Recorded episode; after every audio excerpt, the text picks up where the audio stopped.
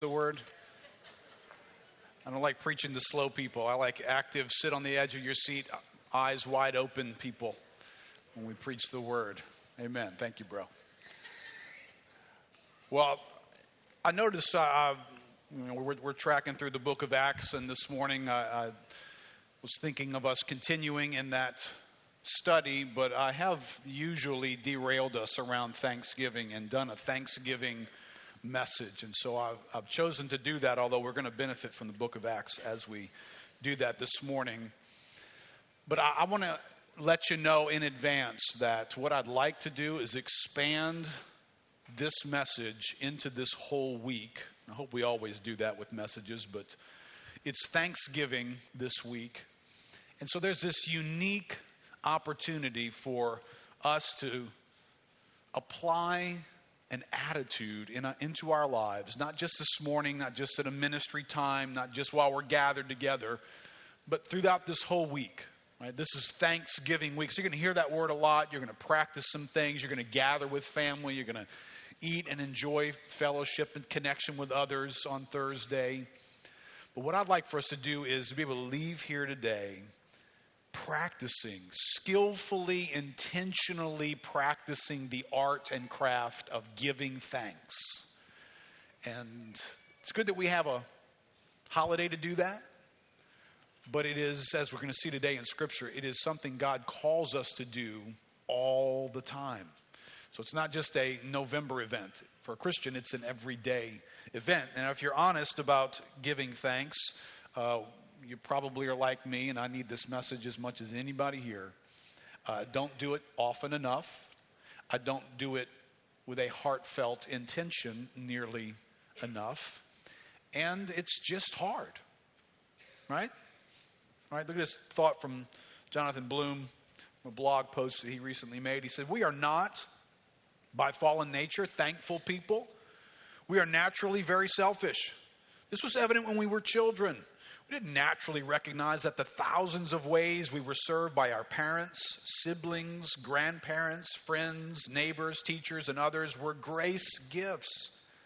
It came naturally to us to largely assume that it was their job to serve the all important us.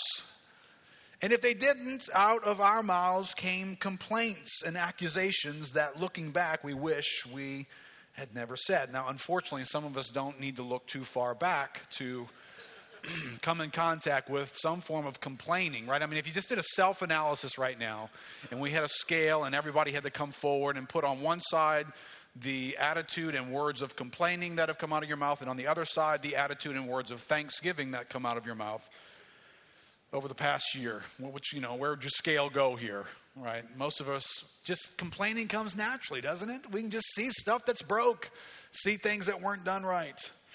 He says, We had to learn gratitude.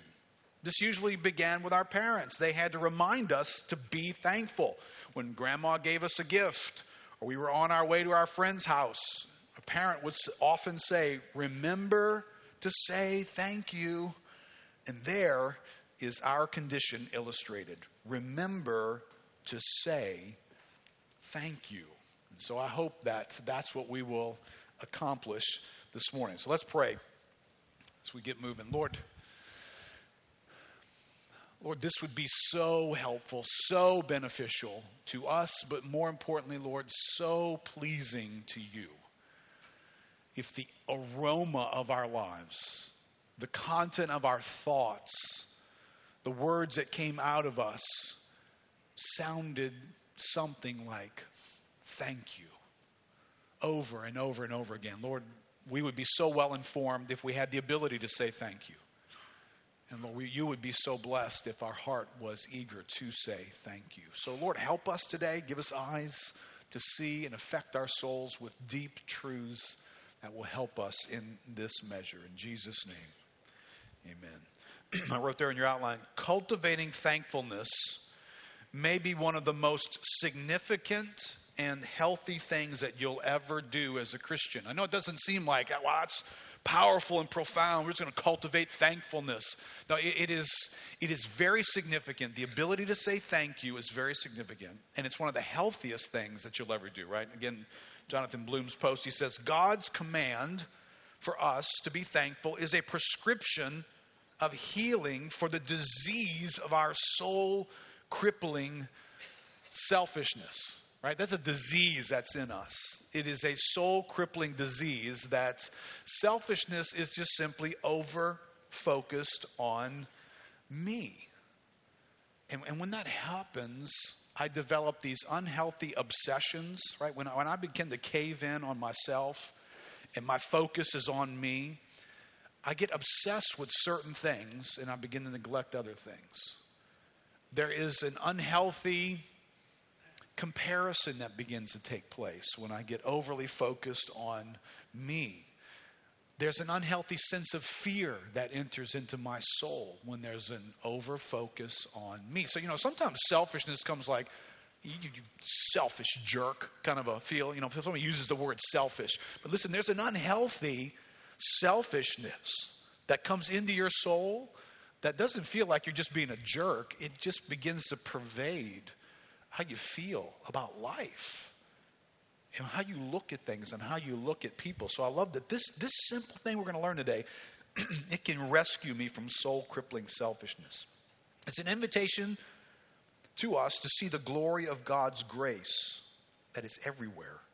And for the Christian is infused into everything.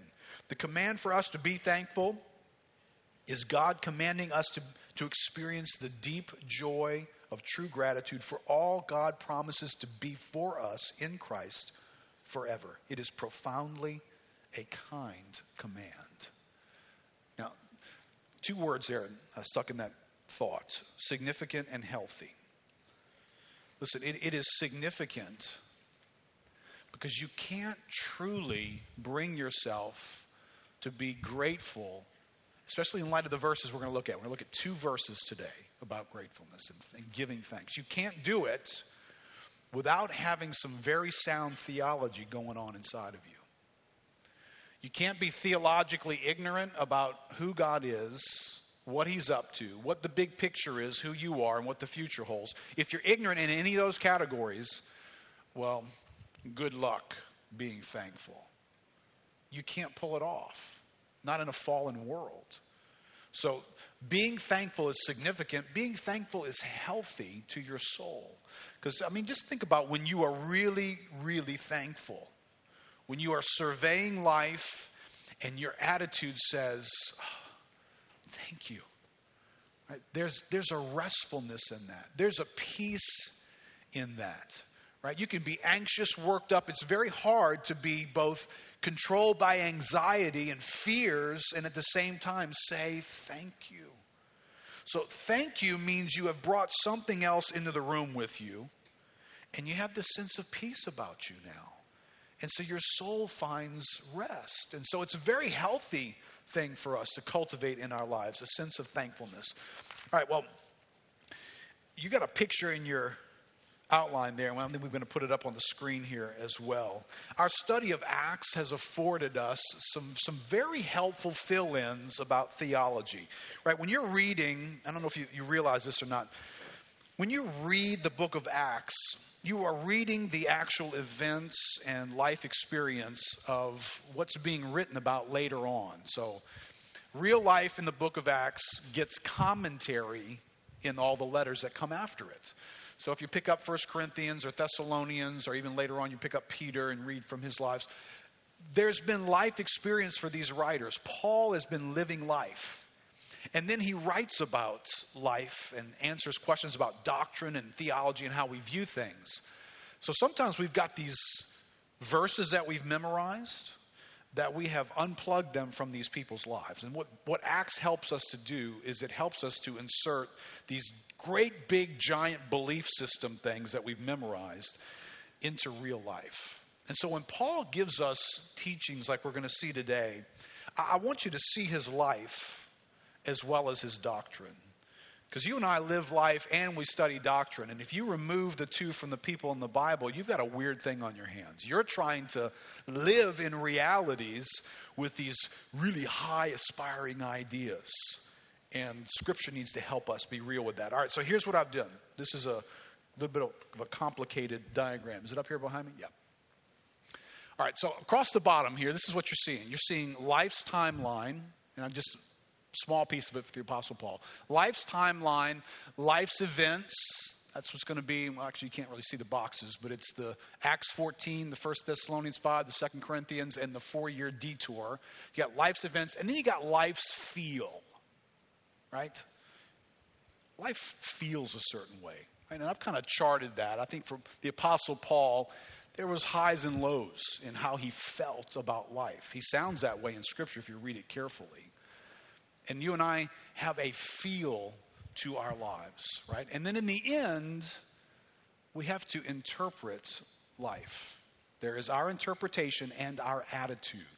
Right, so this is how we walk through life. This is how we experience life. Not every calendar date feels the same. Not every event feels the same to us or to different people, right? All right, today is November the 23rd, 2014. Hey, just another day, right, for most. But for one particular person who matters a great deal to me, it happens to be his 18th birthday. So my oldest son turns 18 today. So, yeah. So today, he's wanting to kill me at this point. Uh, today feels very different for him right, than it does for most of us here. It feels very different for Gina and I than it does for him. Right, for us, we're scratching our heads and we're wondering, I don't know if it was last night or this morning, wondering how did we get to 18 years so fast? How did that happen so fast? So we're we're looking back at 18 years, and for me, the nostalgia is torturing me, right? So uh, I'm, I'm feeling one way about November 23rd, 2014, but that's not how Luke feels, I'm sure. I don't think. I mean, he, he's 18. He's looking, he's looking at life, you know, he's looking at what's coming. And so this event feels different for him than it does for me. For me, it feels like a thousand pounds. Maybe for him, it feels like a hot air balloon. It's like I'm about to take off. So life feels different for us in different places, in different elements. And so you've just traveled through a timeline. You were a toddler, you were a teen, you were a young adult, you were an older adult, you were an aging adult. You're going to be attending the senior luncheon today, right? It's some there's this timeline thing happening, and then there's events that come into that, right? I mean, you were maybe you were getting married at some point, you're having children, you were, your kids were leaving, you were older, right? You've got events that take place, and along the way you feel life. But listen carefully, because you can't do what these verses are about to tell us to do unless you interpret life. You can't just do life, you have to interpret life. And then when you interpret life, you're going to have an attitude that results from your interpreting life. If you don't interpret life, you're still going to have an attitude. Can I just tell you that? It's just not going to be a thankful one. Because you live in a fallen world. There's just no way you're going to live a consistently thankful life without interpreting life. So here's, here's Paul's doctrine of thanksgiving as we've been looking at his life. And here's where we're going to start. Two verses. The first one is from 1 Thessalonians chapter 5, verse 18. This is the Apostle Paul writing in about 50 AD. So you see where that is on his timeline. He says, Give thanks in all circumstances, for this is the will of God in Christ Jesus for you.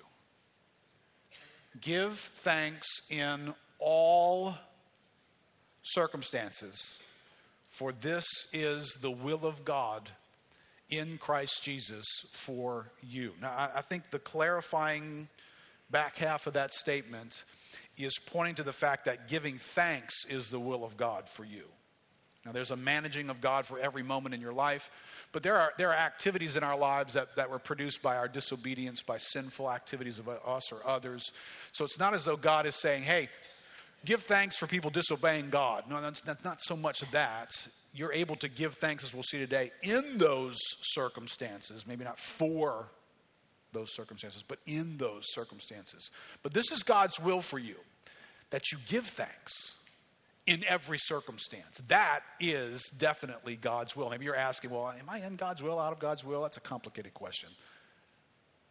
But it is God's will, no matter how you feel about your circumstances, it is God's will for you to be able to give thanks. And not just to be able to give thanks, but to actually give thanks. Now, here's an obvious reality. Not all circumstances, though, that's right, all circumstances, not all circumstances inspire gratitude, do they? You guys are living in or have lived in some circumstances where, you know, the natural response is not, oh, thank you, right? It'd be great if that were the case. But there are plenty of circumstances in our lives that inspire things like fear or anxiety and uncertainty. That, that's what I'm in, that's what it feels like. Here comes life, here comes the event.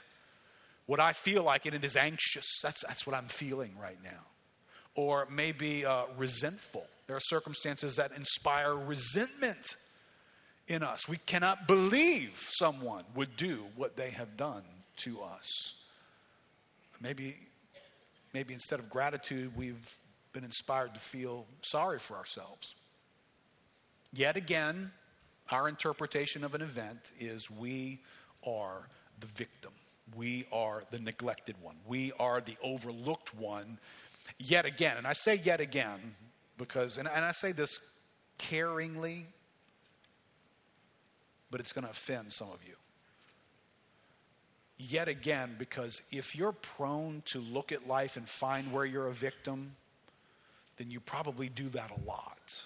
And can I just encourage you to do this? If, if what I'm describing is you, can you make a counseling appointment?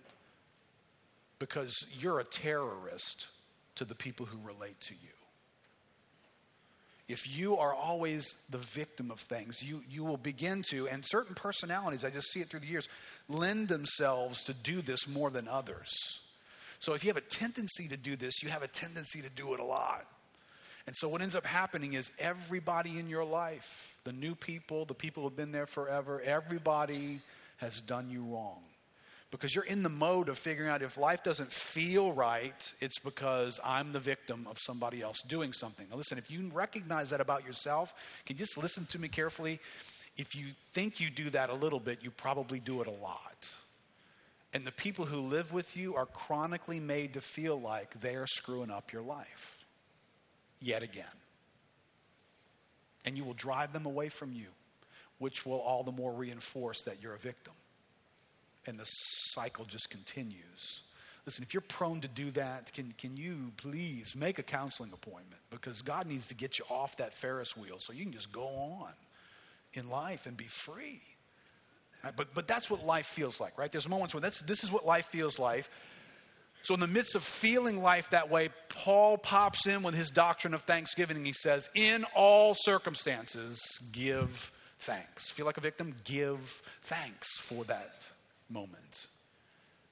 Feel resentful, feel anxious, feel scared, yet give thanks in all circumstances. So, all right, so we travel with Paul through his life. What, what, what does his life feel like? Got some low points that come to Paul in Acts chapter 14. You guys might not remember exactly what was happening there, but if I describe that, you'll remember.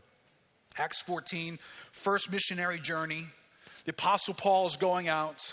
He's going to be planting churches. What an exciting thing. What an adventure. I'm sent by the church in Antioch. I'm going to plant churches. And he ends up in this territory with some locations called Lystra and Derbe and Iconium. Now, you may not remember this, but if I said those words to Paul, he would cringe. Because those were not fun places to visit. Those were the places where Paul's words were uh, rejected.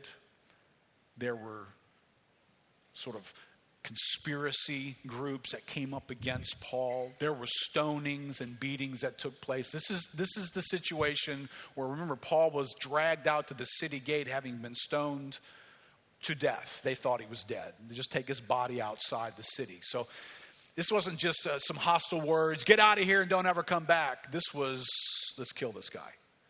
And they beat him and put him outside the city. So in this moment, um, Paul's had some tough experience here. This is, this is a dark place. This is, I mean, be real. The Apostle Paul is being sent out on a journey to plant churches. For him, the message of the Christ is Jesus makes sense to him. It, it, lit up everything in the Old Testament to him. All of a sudden, everything makes sense. I get this, and everybody else, once I explain it to them, they're going to all get it too. Ever feel that way? Like you've seen this thing, the blinders have come off, and if you just tell somebody else, they're just going to get it too. You'll, and what you'll do is you'll explain it to them the same way it made sense to you. That same illustration, that same story, that same Bible passage here. And, and then they respond not like you thought they'd respond. Hostile, stoning, reject you, don't want to be around you. It's disillusioning. And that's what he's experiencing here.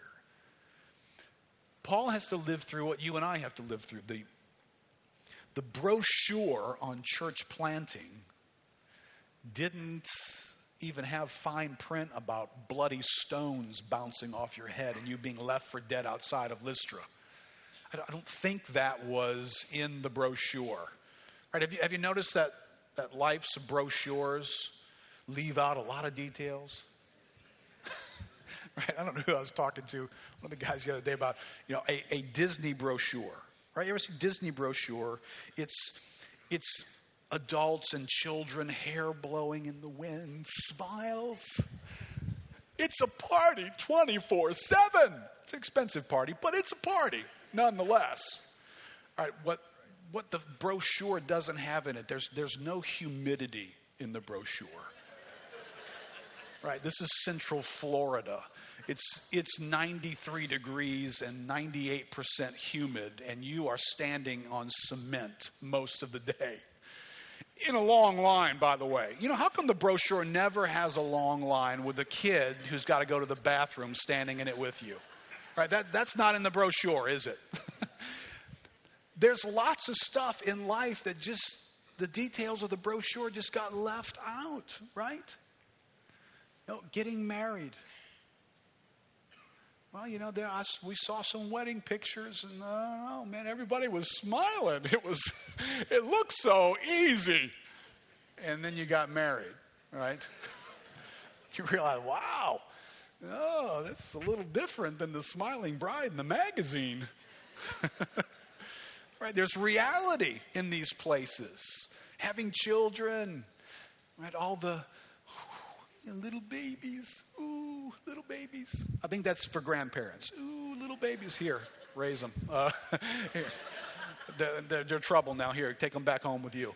Uh, there's challenges in these settings. There's realities in these settings. I was just uh, got a text last night from Jason uh, about, about college life, the realities of college life. Right? I mean, we I'm going to go to college. I'm going to go off to college. And how exciting is that going to be, the college life? I'm so grateful that we have a ministry on the campus of Tulane. Let me just give you a Tulane update. This is, this is what Jason had sent to us last night. Uh, just in this brief semester from late August to, to right now, three deaths of, of Tulane students. Three. Two by suicide, one by drunken accident. It's not a giant campus. Ministry is taking place Friday night. Uh, the bridge is there on campus, and they're meeting in one place in the student union, and then in another place in the student union, a a gen, I don't know what to call it, a gender confusion party is taking place with people who are very confused about their own gender, but it was kind of a drunken party from what it sounded like there on campus. You know, the brochure of college. It's a college life, it's a college experience, but it's, it's filled with pressures. I mean, these are people going to college who have lived in a culture that has said education is your God. It will deliver you from life. It will provide for you life. And so all this pressure gets on college students. Well, the brochure doesn't advertise that. You got young people going to college and the pressure of that, they just end their life because of the pressure. And listen, the brochure is going to be a little bit different than the real thing. When you actually walk through the timeline of your life and experience life, I mean, you're getting older and you're looking to retirement, and you know there's issues, you know, there's concerns and worries. Do you have enough to retire? Are you going to be able to make it on your income when you retire? And the responsibility and weight and concerns about that. Or, or the stories, these are real stories. You know, a couple that love, just loved them. They were in the church for years. They had planned on retirement. They're in their 60s. They were moving, they were in the process of preparing to move to a retirement community. And the husband died without notice, without health concern or problem. And next thing you know, she's a, she's a widow. And now, no retirement community that for us to go enjoy together.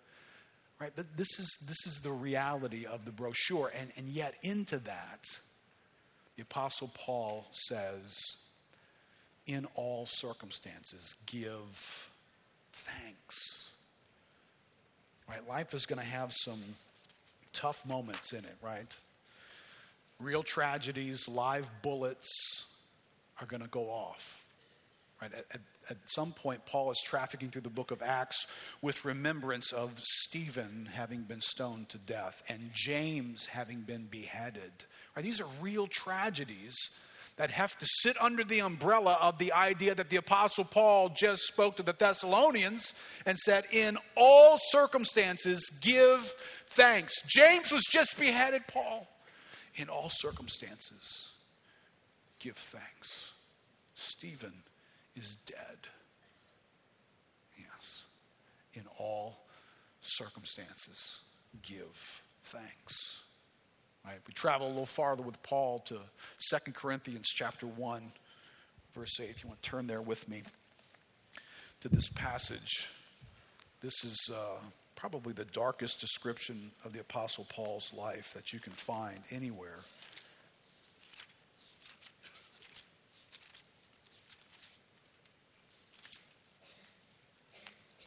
Let's read from verse 3. Paul says, Blessed be the God and Father of our Lord Jesus Christ, the Father of mercies and the God of all comfort, who comforts us in all our affliction, so that we may be able to comfort those who are in any affliction with the comfort with which we ourselves are comforted by God. For as we share abundantly in Christ's sufferings, so through Christ we share abundantly in comfort too. If we are afflicted, it is for your comfort and salvation.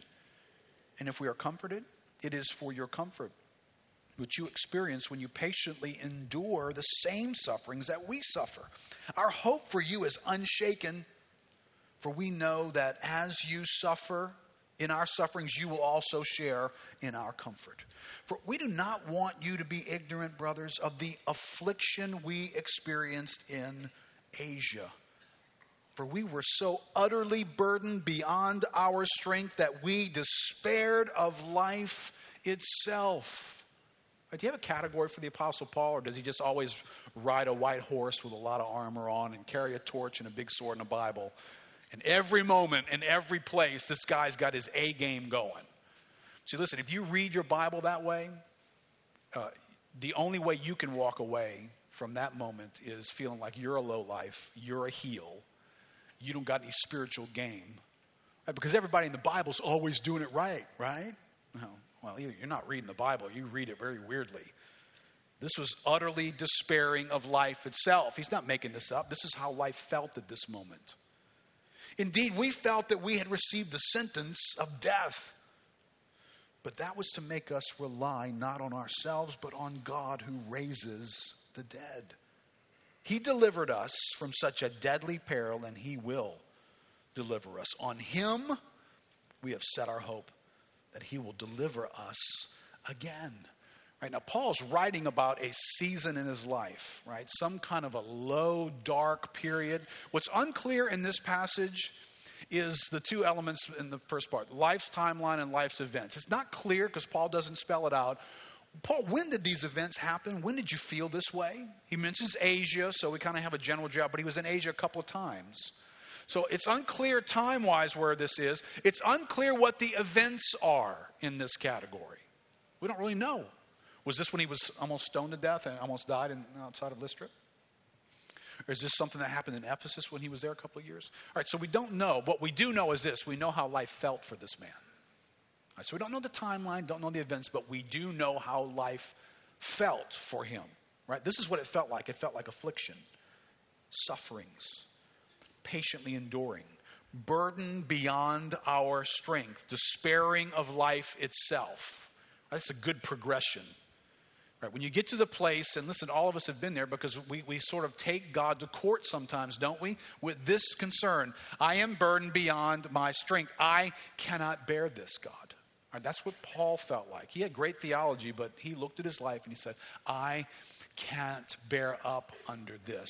Therefore, he ends up despairing of life itself. Now, if that's you or ever have been you, you're in good company.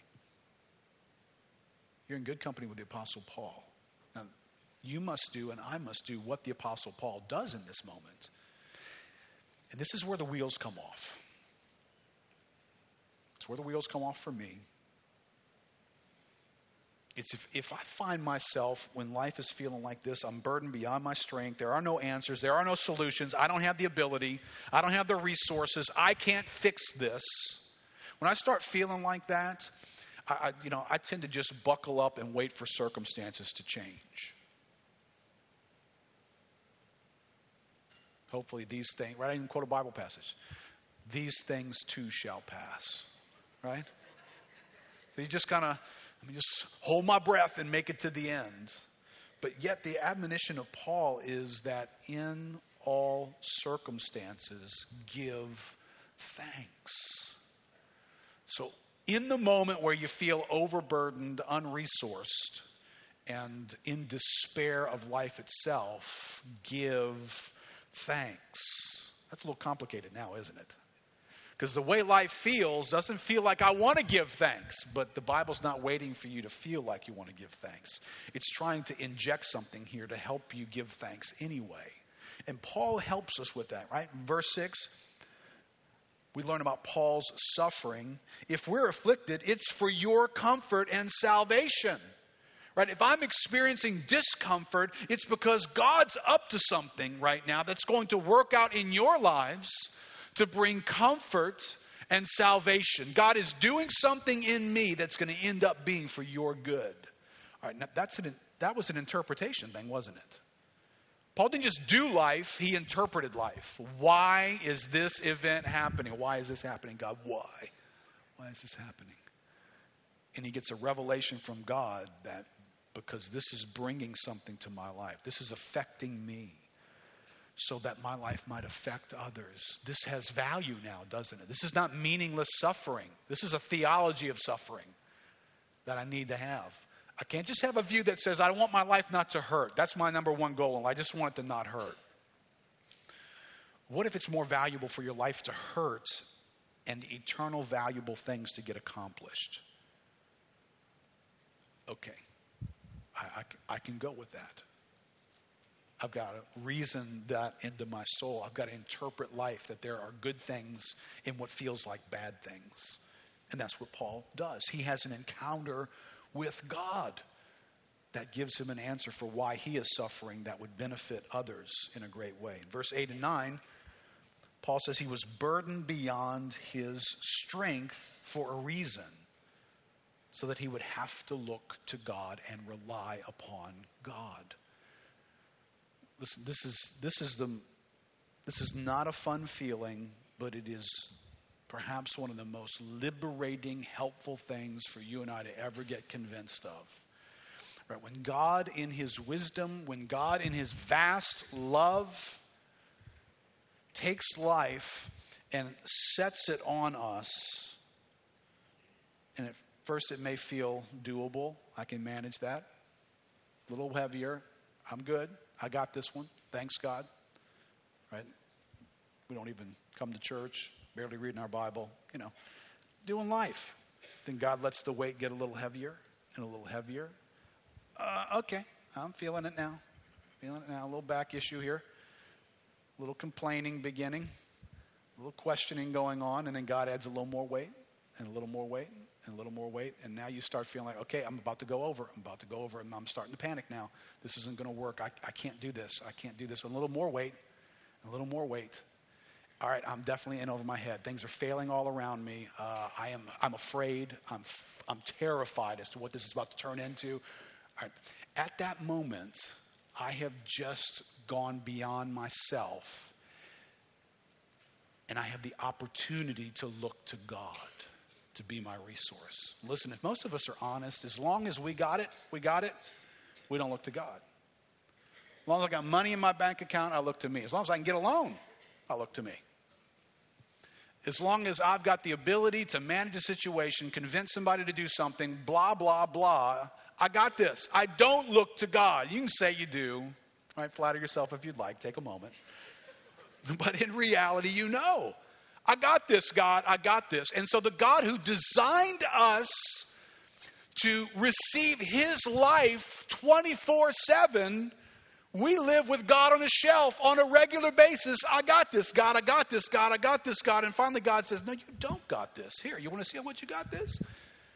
And he goes ahead and says, okay, well, then take it. And it crushes us. And when we are burdened beyond our resources, beyond our abilities, and we despair of life itself, now we're in the perfect place because when you despair of your life, you have to look elsewhere.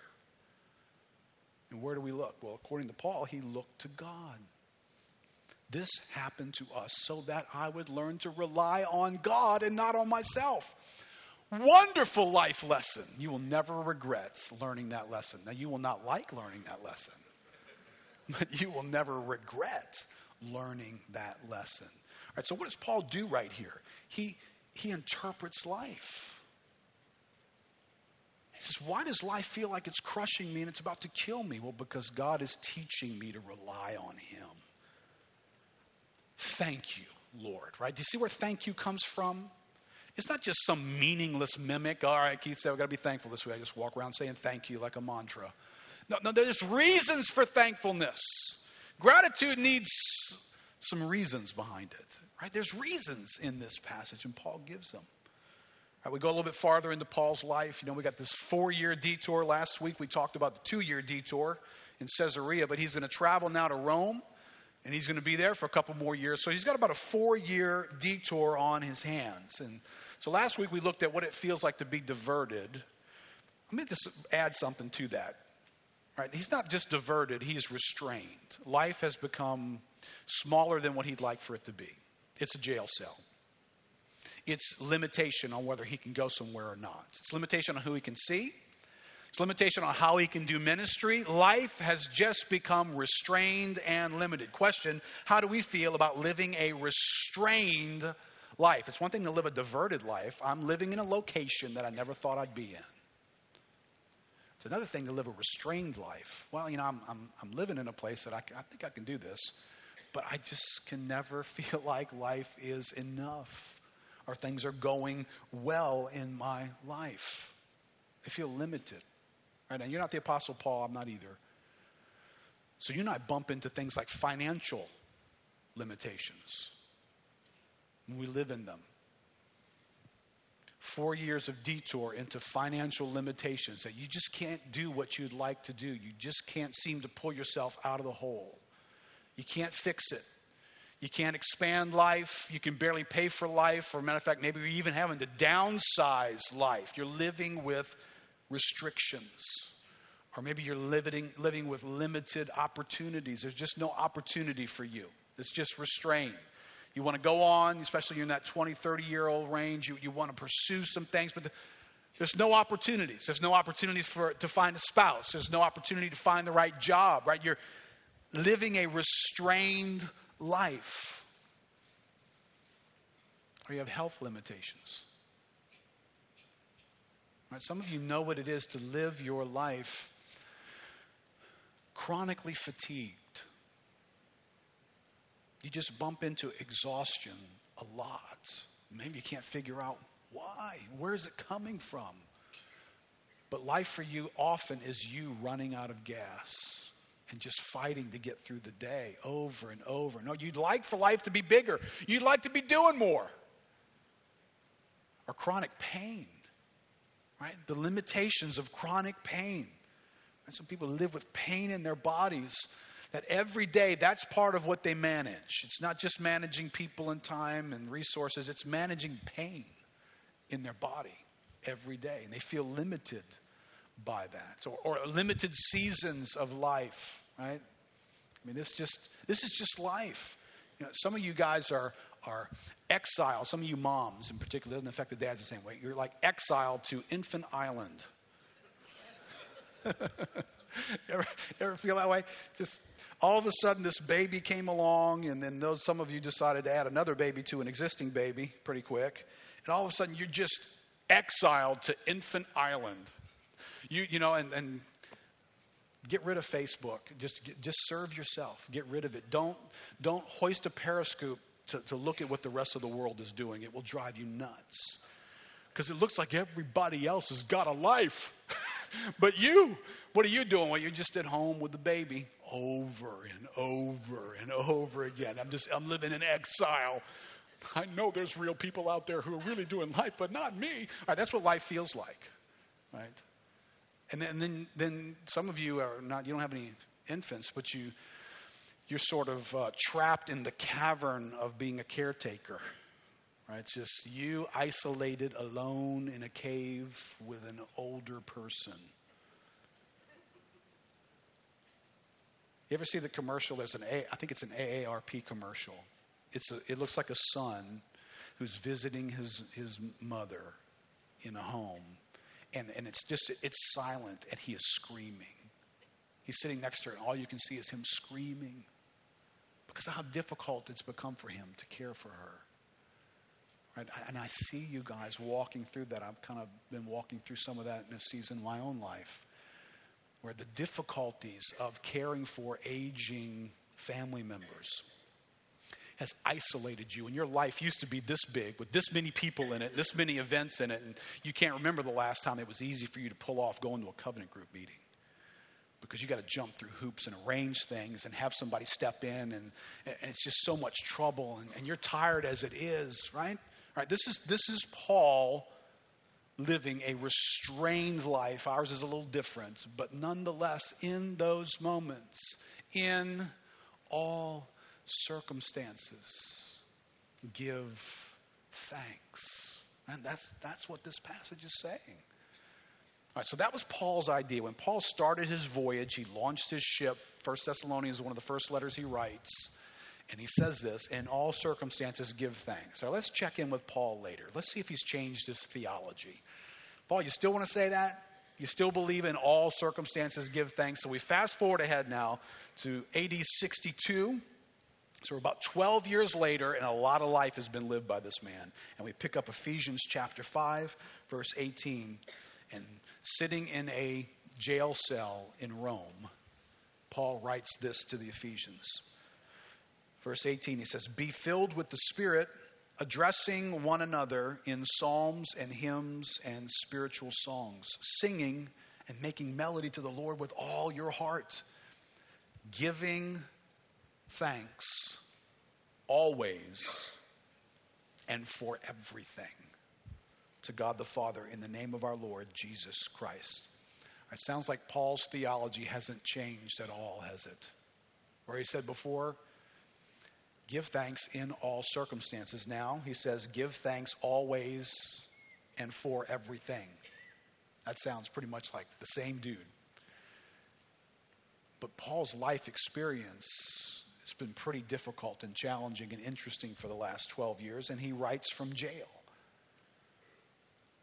and he formulates a view that giving thanks always for everything is the attitude of a Christian.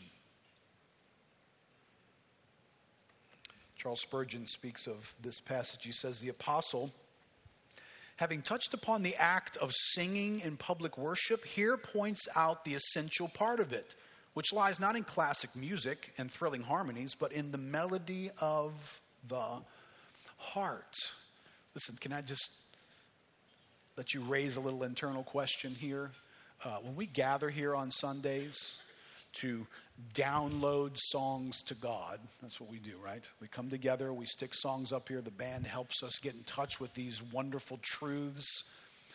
It's one thing to read a wonderful truth, it's another thing to sing it. It uses a different part of your brain, it uses a different part of your affections.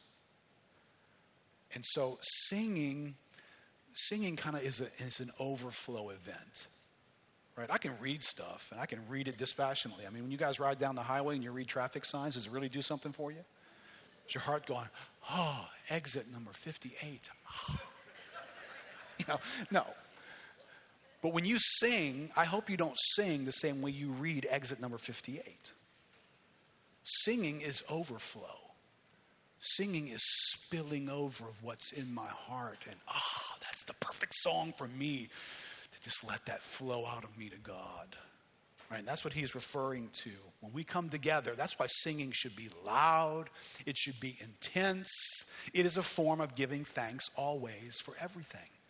Because we ought to be able to sing in any moment. That's what Paul started this thought off as. Always singing in our hearts, making melody in our hearts, that there is a song, that there's something about God that I've interpreted life in such a way that I see these things and I can sing about what looks like the most horrible, tragic, difficult moment in my life. But I can sing about it. Spurgeon goes on and says, Thanksgiving is the soul of all acceptable singing. Note also that this verse immediately precedes the apostles' exhortation to believers concerning the common duties of ordinary life, right? The rest of the book of Ephesians is all about relationships and duties and activities. The saints are to give thanks to God always and then to fulfill their duties to their fellow men. The apostle writes, submitting ourselves one to another in the fear of God, and then he adds the various branches of holy walking which belong to wives and to husbands and to children and to parents and to servants and to masters, so that it would seem that thanksgiving is the preface to a holy life the foundation of obedience, the vestibule of sanctity. He who would serve God must begin by praising God, for a grateful heart is the mainspring of obedience. Our lives should be anointed with the precious oil of thankfulness. Right, so, you know, I think I may have preached a message one year Thanks, uh, Thanksgiving, don't leave home without it. don't, don't try and do marriage without a heart coated in thankfulness. Don't try and do parenting. Don't try and be a servant, be an, an employee, God forbid, for some obnoxious boss, without having a heart that's coated in thanksgiving. In all things, give thanks. In all things, give thanks. Well, for that boss, for that moment, for that decision, for how it affects me, in all things, always, give thanks. Right? So it needs to coat our lives. But having this attitude is only going to happen if we interpret life well. You can't really be thankful. You can use the word thank, thank you. You can sing the songs here and not mean any of them, by the way. Or you can have a heart that overflows because in your heart, your heart has seen something. Not just doing life, I'm interpreting life. That's what Paul did in 1 Corinthians, and that's what Paul does here. This passage in Romans 8 is an interpretive passage. This is our last passage we're going to look at. Romans 8, verse 18. Paul says, For I consider, right? That's an interpretive element. I'm considering something. I've got life and I've got other information here I'm bringing to touch this life. I consider that the sufferings of this present time, all right, that is both experience and theology in that statement. All right, what's the experience, Paul? It's suffering. Life is hard. Life hurts. I know that's true for you, and he says it's true for me too. But these sufferings are not worthy to be compared with the glory that is to be revealed to us. Right? If I could just stop right there. Did you know that? Right? That's theology. That's, I understand that there is a plan in place. I understand that God has a future in store. Well, what's in that future? Well, future blessings, benefits, and promises, rewards, comfort, and care. A glory that is magnificent, full of wealth and blessing. That's in the future. If you don't know about that, how can you compare? That's what Paul does. He brings the present sufferings into the presence of the future realities of his life. This informs this so that he can look at the sufferings and still be thankful and give thanks. Listen, in and of themselves, sufferings don't inspire any gratitude. It's not until you expose them to theology that they will inspire gratitude in you. You've got to see something else is here. And you can't be lazy about that. And you can't just pick your Bible up when life hurts, by the way. And you got to read more than Job.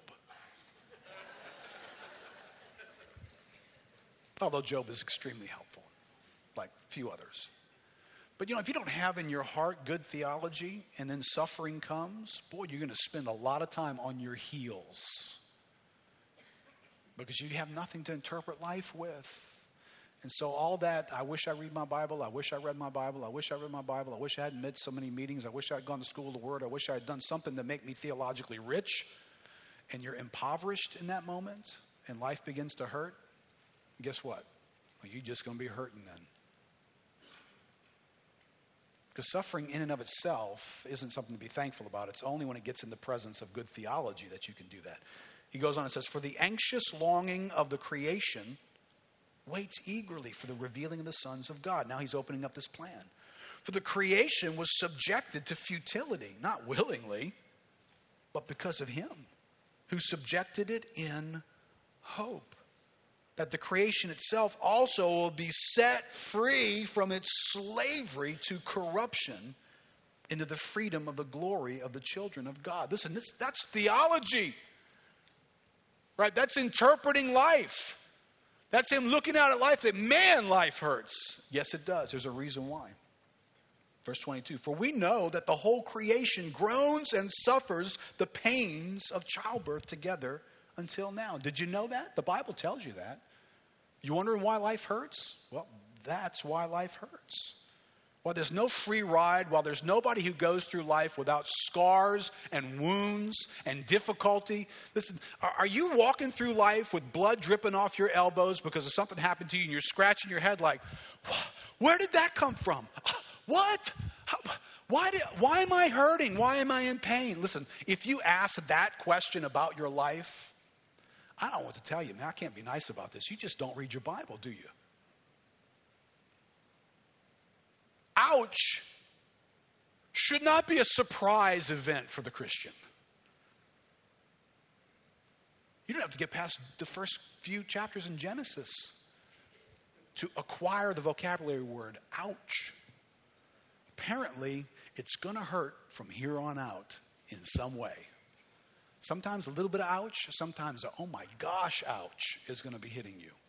So nobody should be surprised by that. Paul's explaining that. Verse 23 not only this, but, but also we ourselves, right? the chosen people, the people who belong to God, having the first fruits of the Spirit, even we ourselves groan within ourselves, waiting eagerly for our adoption as sons, the redemption of our body. For in hope, we have been saved hope that is seen is not hope. For who hopes for what he already sees? But if we hope for what we do not see, with perseverance we wait for it eagerly.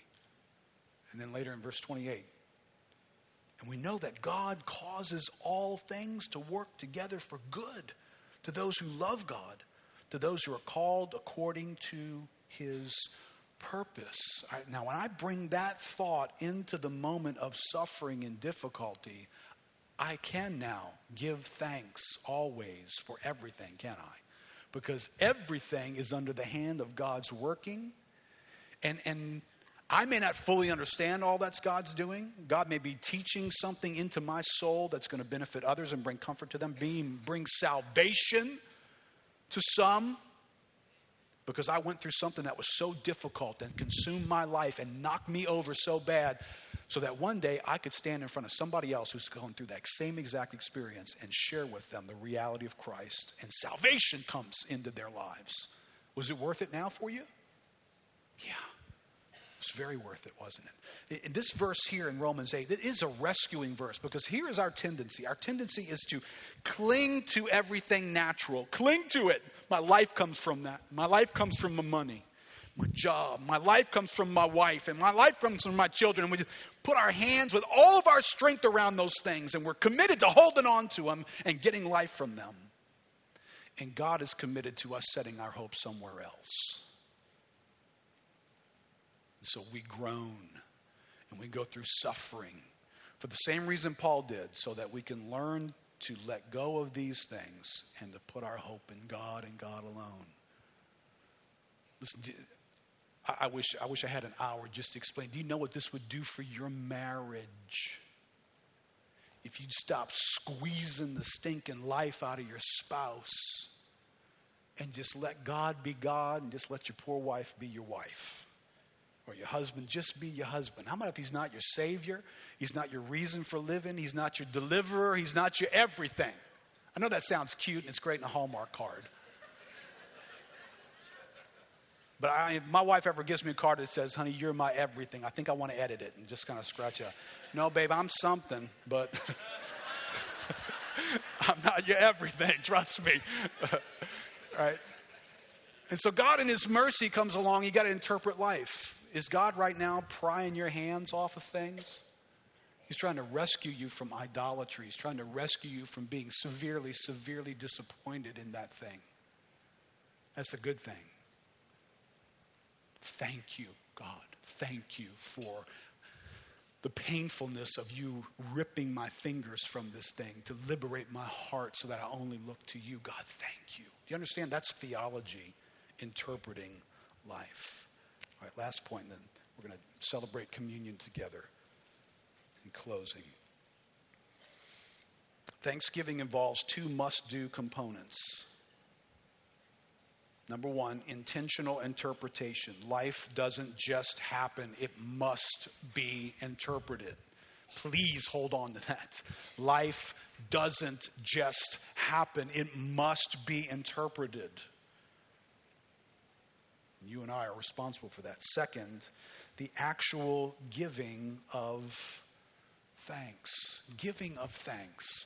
Not just having, you cannot walk from this message with a concept of thanks in you. You have to actually give thanks.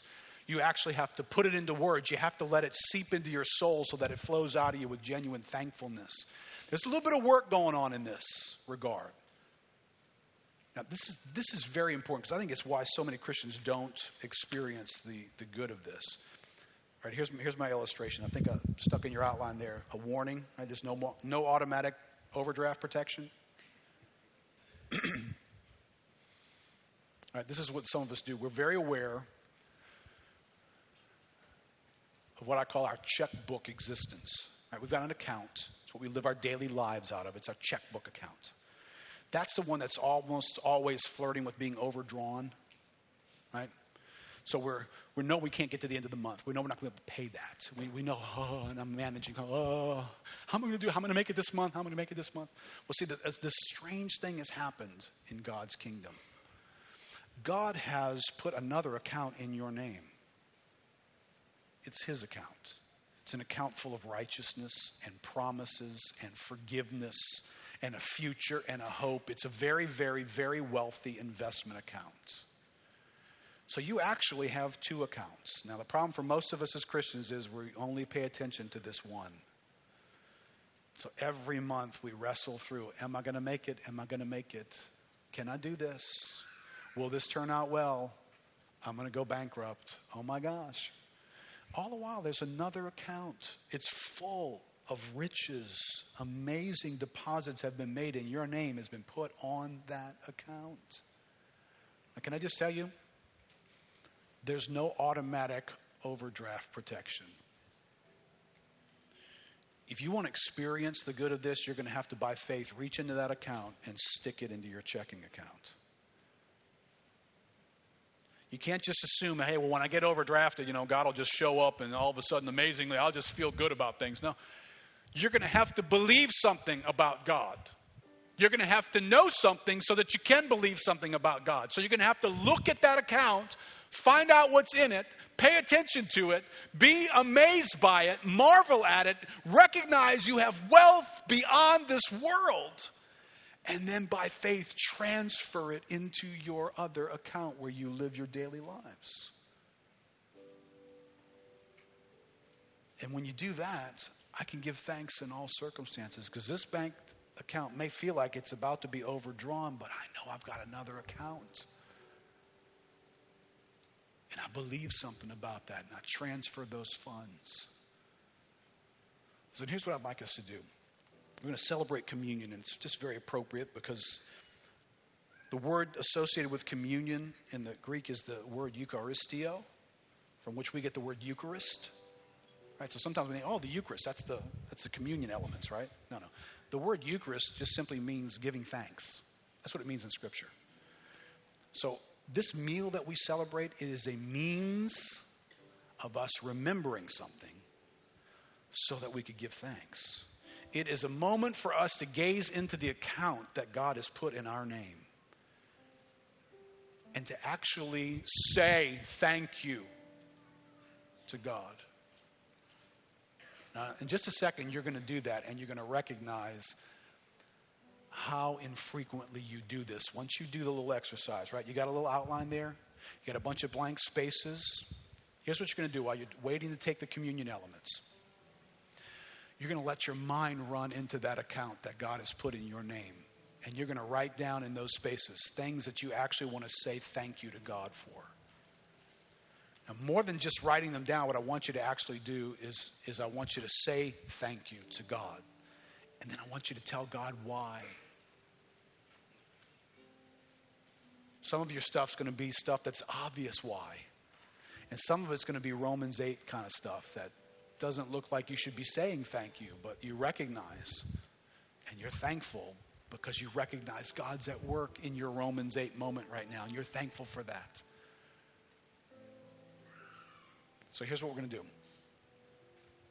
While you're waiting for the elements, and we're going to, everybody will, you'll get up row at a time like we always do, and you just go to your right, come up, receive the elements, and guys, you guys can come line up. You receive the elements, just go back to your seat, get your notes out. If you're sitting there waiting to come up, look at those notes. Start making a list. I only put 14 spaces there. You can fill those up pretty fast if you really take a moment.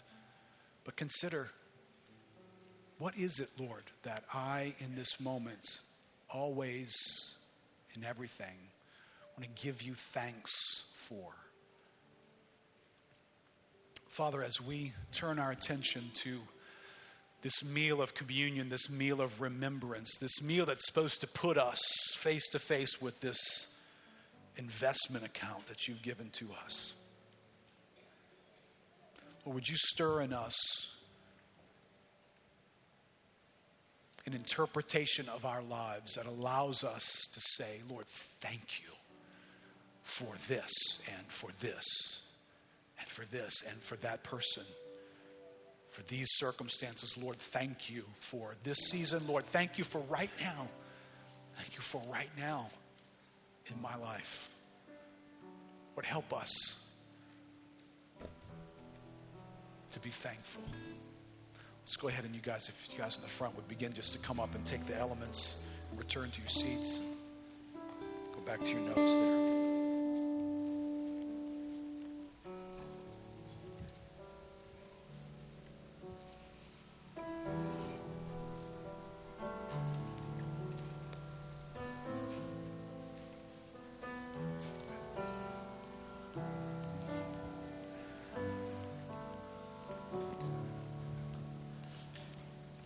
Lord, I come, God, I come. Return to the Lord, the one who's broken, the one who's torn me apart. You struck down to bind me up. You say you do it all in love, that I might know you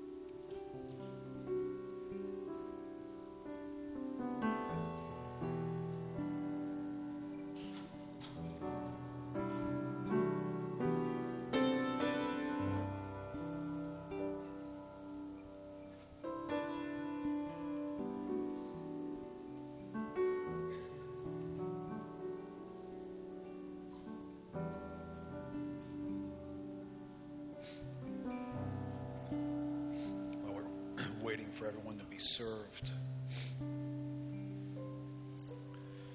You have your list in front of you.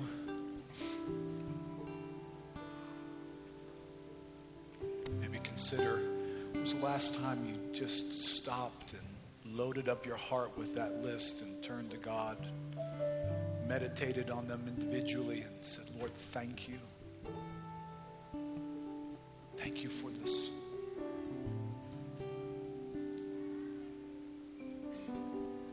Watching faces and lives walk up here and receive communion and know for some this is a tough moment to say thank you. It's a moment that for some of us demands a whole lot more interpreting than maybe for others. This meal sets before us a remembrance. 1 Corinthians 11, familiar passage says, For I received from the Lord what I also delivered to you, that the Lord Jesus, on the night when he was betrayed, took bread. And when he had given thanks, Do you know what night that was? That was a few hours before Gethsemane when the Son of God would be betrayed. And he would begin to feel the weight of the wrath of God being set upon his life. And he knew that day was coming. And he broke the bread. And in all things, everywhere, he gave thanks. No one was facing a more difficult moment ever and he gave thanks and he broke the bread and he gave it to his disciples. He reminded them, My body is being broken for you. I am standing in your place, and I will be crushed by what would have killed you. And I will take up your life in mine and be crushed on your behalf. That's what we remember with this bread. Let's take the bread.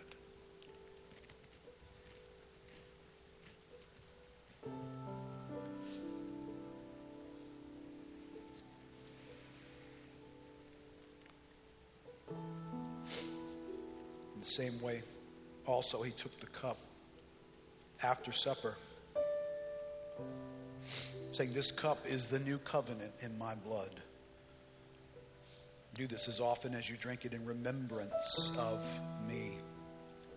For as often as you eat this bread and drink the cup, you proclaim the Lord's death until he comes. And he is coming.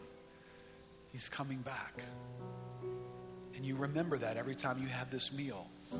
That this is what you do until he comes. Because you have a future and you have a hope. And this cup refers to a covenant it's not too far of a stretch to say this cup is what makes you aware that there's this giant investment account that's now in your name. It belongs to you. It's full of righteousness and mercy and forgiveness and love and patience, an inheritance, a future. That's what's in this account. That this covenant reminds us it belongs to us. Remember that every time you take the cup. Let's drink.